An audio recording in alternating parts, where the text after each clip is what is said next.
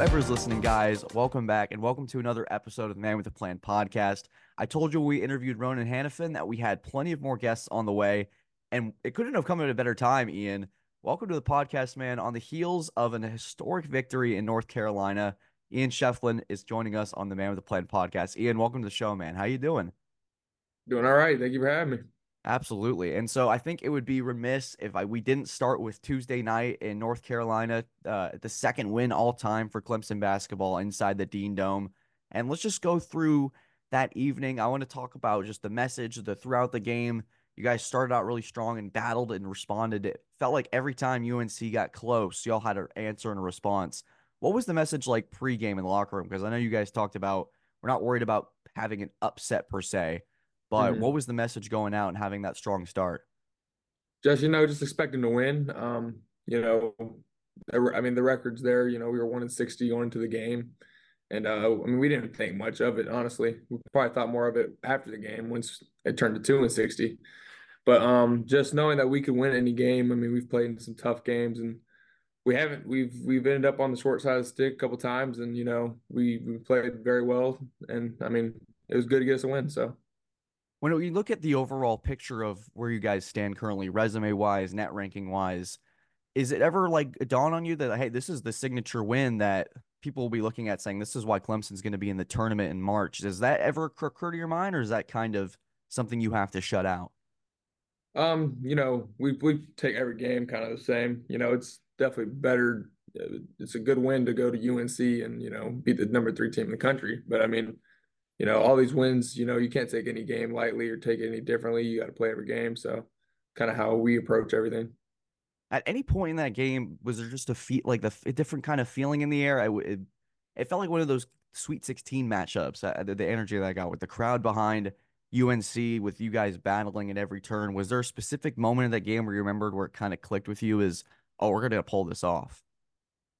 Uh, you know, from the jump, you know, just off the tip, you know, I'm I mean, I'm smiling, I'm ready to go. You know, I think we played them pretty well here. You know, we didn't make many shots and game didn't go our way, but we were confident going into that game that we were going to be able to compete with them and make it a good game. And, you know, we came out firing and, you know, we, we held the lead pretty much the whole game. And I don't think they ended up taking the lead. So, you know, we were, we were ready to play. I gotta I gotta ask you about. I think it was closer to the end of the second half. Is that pose you made? It got viral on Twitter. Is there like with your personality on the court? Is there something or a specific way you try to carry yourself? Because every time I'm listening to a game on the road, because I'm usually at Littlejohn covering the games, they're mm-hmm. always in awe of just the way you you carry yourself. They're like, "Oh, Ian Schieffelin, man, that guy." They call you a dog. They call you this, this, and that. Like, what's that personality that kind of translates to the court with you?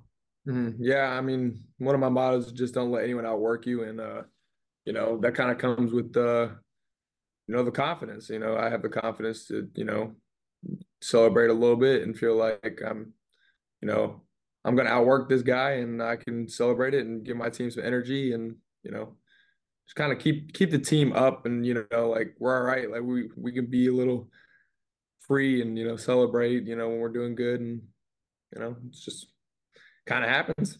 Yeah. yeah. And it's, everyone's talking about Clemson. The, the the energy feels like it's back from the 11 and one start. Things are buzzing again. And something that really points out to me, and moving more off of the North Carolina game, but just in general, is the attitude on campus. And this is why I wanted to have you on the podcast and talking to Ben was when I'm talking to people about Clemson basketball, we're not talking about Joseph Girard and the transfer. We're not talking about PJ Hall. We're talking about you. Everyone's mm. so excited about just that that element that you bring. And there's the people will see you like Grayson. Did you see Ian? He was he get, that guy stare down after that layup there. Like I kind of like the energy there. And so people on campus started to really talk about you. Have you kind of noticed that in any sense? Anybody stopping you, being like, "Oh, that was awesome yesterday." Just how was what has that been like? Was Clemson sort of transcended as basketball has become the main focus on campus? Uh, yeah, it's definitely uh more people have definitely started to notice who I am, and you know, it's cool. You know, it's you know, do all the dirty work and do all the stuff, and you know, everybody else does kind of the flashy stuff, which is okay. Like that's my role, and I love that. And you know, I I, love when people come up to me and just say like, "Good job! Like you work really hard." It's like yeah, like that makes me feel good, makes me want to do it more. So, yeah, absolutely. And You notice, I think it was Grit After Dark Part Two with Louisville. I, it was either that or Virginia where they wore the chef hats. Does that do you ever notice that? And you just kind of like, oh, that's. Do, do you have an, a story maybe by chance of how the, the chef name came to be? Was that the teammates or was that something that the fan base came up with? Um, you know, it's actually kind of weird. Just so like in high school, my coach always called me John Wick, and uh, that was just because I had long hair and he just thought it's killing everybody. So that was my first nickname. And then I got here and uh, people really just didn't know how to pronounce my last name, and it's just Chef Lynn. And then uh, just everyone just started calling me Chef to keep it short, and just kind of stuck. And you know, it's starting to pick it. People are starting to just all call me Chef, and it's pretty cool. So. You said that people have trouble pronouncing your last name. You, is there a crazier pronunciation of that that comes to mind? No, I mean I get Shiflin a lot. Uh, some people don't even try, but you know, they just stick with the end. I mean, yeah, yeah, I understand too. I'd look at it too and probably be like, "Wow, this is a long last name." So, yeah, I guess whatever works. And they see number four on the court doing work. And just a last touch on that that campus thing. Do you ever, when when do you ever think about oh, when we get to March and talking about the tournament and just that I've seen several things about March that really stick out to me is certain schools become sort of the gem of the country, whether it was St. Peter's a couple years back, Fairleigh Dickinson taking down Purdue, and some of these not not that Clemson would be considered a Cinderella team by chance, but just to catch the eyes of the country. Is that something that you guys are thinking about in the locker room? Is if we get a chance on the national stage, we really want to take advantage of that, like y'all did on Tuesday night. I mean, definitely. Uh, we think we can compete with anybody in the country. You know, we've uh, we proved it. We went to Alabama, won there, uh, beat South Carolina. They're playing as good as anybody in the country. Um, just beat UNC. They've been playing well. I mean, there's no we don't go into any game thinking like we're the underdog. Honestly, we we feel like we've competed every single game we've played, and you know sometimes we beat ourselves, and sometimes shots just don't fall. And every game we we feel like we can win. So I think this team's poised to do some great things. I want to go back to March of last year, and I think the prevailing thought around here, and certainly within my thought, was that Clemson had a strong enough resume to make the tournament ends up not being the case. And Brownell, in one of the uh, post, I think it was preseason conversations we had with him, he said that those two days where y'all had been told no for the tournament, it said it was the, one of the numb, numb experiences of his coaching career. And that tra- ends up translating into the NIT against Morehead State. Just talk about that moment and that's how that kind of sparked the offseason because he said that was a pivotal moment for this year and said they, we wanted to leave no doubt what were those moments like for you personally, and how was that sparked? How did that spark your training in the off season? Yeah, you know, um, just sitting up, we were sitting in the Coliseum Club, and um, I was sitting next to just Hunter and um, Hunter Tyson, and uh, you know, just that man just worked so hard, and it was just, it was just kind of, you just feel for like people like that. Like, I mean, he worked so hard, and we felt like we'd done enough to make the tournament, and it ended up not being that way, and it hurt us, and uh, you know, it, it led to a great offseason for us, especially the people that were here, and uh, even the people that weren't here. They realized, you know, what had happened, and like it, it was just fuel to our fire that we were we weren't gonna let that happen again, and you know, and we worked as hard as we could. We, I mean, we we did extra conditioning, we did we did a lot of extra work this summer, and uh, I mean, it it's paid off. So. Yeah, for sure. And on the heels of another win, potentially one that people look back on and say that was the one that potentially clinched their their their fate per se. It's always a weird weird word, Ian, about like the tournament is that you leave it into it's like the CFP when you leave it into a, a different group mm-hmm. of people's hands. So you have to do all you can in the regular season. So I can't imagine that's it's got to be stressful. I imagine, but uh, looking into the this season specifically for you, I think it was a question that either me or some I don't know who specifically asked it, but you had came out the season rolling. It was a really strong start. We talk about these two games against UNC, both double doubles. So we asked Brad Brownell about uh, just your success, and he said that we knew he was always capable of this, but it was the belief for Ian that he could do it. And let I'd love to hear what that quote means to you, talking about where did that personal belief come from and how was that unlocked? Was it maybe a game or a practice where things just click? Because I talked to, uh, I think it was Chauncey Wiggins about that early in the season. So yeah, it's just one shot and it's like, oh, like something just clicks inside of you. So what was that like personally for you finding that specific belief on the court, or maybe it was something off the court. Mm-hmm.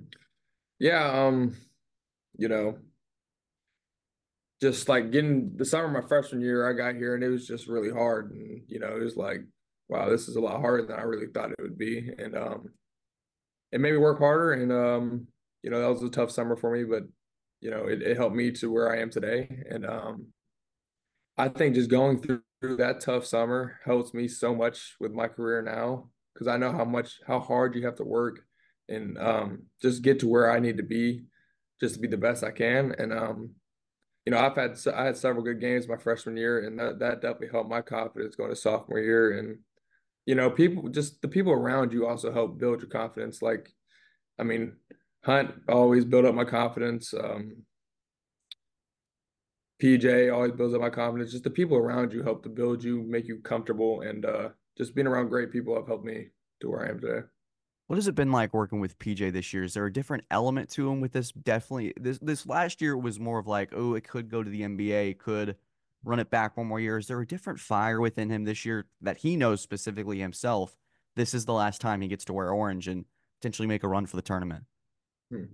Yeah, I mean, like we both were part of that team that lost last year and we didn't make the tournament. You know, there was a chip on our shoulder. Like there was just something that needed to be completed that we did not complete. And it, it built fire for us. And, you know, we, we both came into this year just, you know, ready to attack. And, you know, I mean, PJ has been playing as well as anybody in the country. And, you know, that's due to him and his hard work. So, I mean, I'm grateful to be able to watch that and it helps, you know, me work harder. So, absolutely. And, just to quickly touch on Girard and the impact. I mean, last night or Tuesday night, sorry, had mm-hmm. a phenomenal game against UNC. The thing that, that I described him, and I, would love for you to be able to potentially, because you'll know a lot more about me on this uh, on the court, mm-hmm. is that for the big games that you guys have won, feels like Girard knows when to really step it off offensively. I call him a really timely shooter, and the and it's more positive than like uh, he doesn't.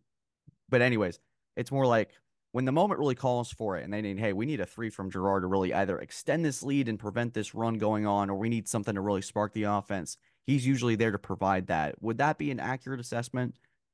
I totally agree. And I don't think I'd want anyone else shooting it. I mean, the dude's third and third all time and threes in the conference. And it's like you can't not many teams can say they've ever had that, like in ever. And I mean, the dude's always ready to step up and he makes big shots and you know, he's wide open. I think it's going in every time, and you know, the guy can shoot the ball. Absolutely. And before we get into a couple rapid fire, I want to kind of get some uh, questions out of that.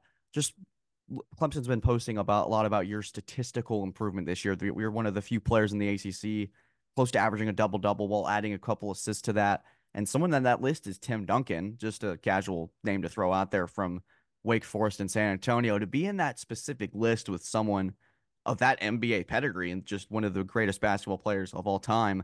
Do you look at that and ever just like, oh, this is this is awesome, or is it just more like a there's more to work, I guess? You know, it's always great to stop and like, you know, seeing a name like Tim Duncan with mine is just like I, as a kid, I never would have thought like this would ever be happening. And when you do see it, it makes you want to work even harder and be like, wow, like I can really do this, and like I can like like I'm good, like you know.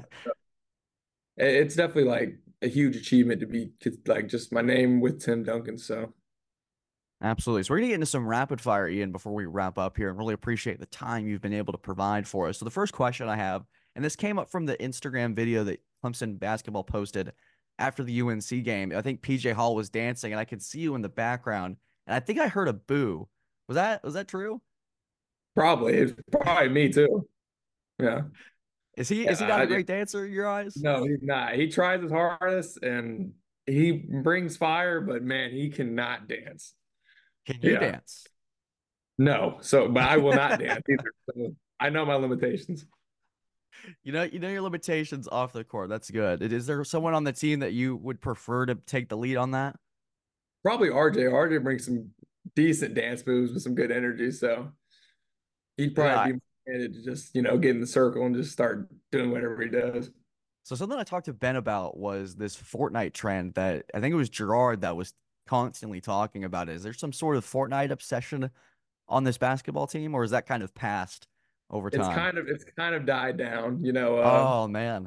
when the OG Fortnite was back for those couple of weeks, we were all playing on it, and uh, Chauncey Wiggins was big on dubs in the chat, and kind of just of just stuck because he thought he was a streamer and all this, and we were just like, okay, bro, and you know, but we were we were hooked on it for a while, and it has died down a little bit, but you know, we still kind of, you know, me and RJ always hit the L dance before the game, and we still there's still some things that we still do Fortnite wise. Some things truly never die, Ian, and I, I guess those dance moves are one of them. But well, you had it here first. Exclusive on the podcast, PJ Hall. You got to improve your dance moves, man. You can come on the podcast and defend it if you want to. Defend your uh, accusation on Ian. Ian, a couple more questions about your your game specifically. Is there someone that when you came into Clemson that you were attempting to model your game after, or maybe it's a player you watched growing up? Um, you know, I've I've always loved watching Kevin Love play and um just the way he was able to rebound and, you know, stretch the floor, just especially during that time was very valuable. And like not many players were as skilled at as there is now. And um just I watched a lot of his games, you know, when he was at on the Timberwolves, he was probably his better years, but um he just always fit his role very well and did what he could. And um it's probably one one of the players I really thought like I could, you know, kind of model and play just like. And uh, just a couple on the game. Is there a particular game or uh, in your entire career that stands out as your most memorable? Um, probably that one, honestly. Ah, That yeah, one, there we go. that game was really good for us. Um, Duke last year was also very good. That was a that was a fun game, and um, Alabama this year was also a great game for us. Um, all great wins and just you know celebrating with teams. Just I'll always remember it. We talked about Hunter Tyson being so pivotal from last year. Has he co- communicated with you guys at all? Is the especially after some big wins like against UNC? Yeah, he he was the first one to text us uh Tuesday. You know, he's like big uh big win guys, you know, way to get it back going and you know, he's still just the leader he's always been, so he's been great for us.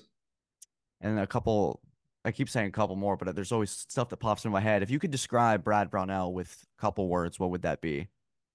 Uh he's he's a leader. I mean, he, you know, he's a smart smart smart coach and uh he gives us the best game plan every game and uh you know, he leads us and gives us confidence to do everything on the court and you know, he's just a great coach. Last question. Clemson makes a run in this tournament. Why is that? Uh, our we're so connected. Uh, this team is just we care for each other, and you know, a lot of teams don't have that, and that's going to be what you know just puts us over the top in like close games, and you know, we don't separate often, and you know, we're a connected team, and it'll it'll take us far. All righty. That was Ian Schieffelin. Do you have any more final thoughts before we uh, wrap things up here? I think I'm good. Appreciate it. Absolutely. That was Ian Schieffelin, guys. We, it was a great 20, 20, I think 20 minutes conversation previewing UNC, talking about PJ Hall's dance moves all over the place, guys. You know, we try to cover everything here at the podcast. That was episode 155. If you like more of this and want to let Ian know you enjoyed the episode, I'll leave his Twitter in uh, the description down below so you can go follow him and let me know that I sent you. Guys, thank you as always for tuning in to the podcast and stay tuned for more Clemson basketball and some more guests in the future. Thanks for always listening. Take care and have a great day.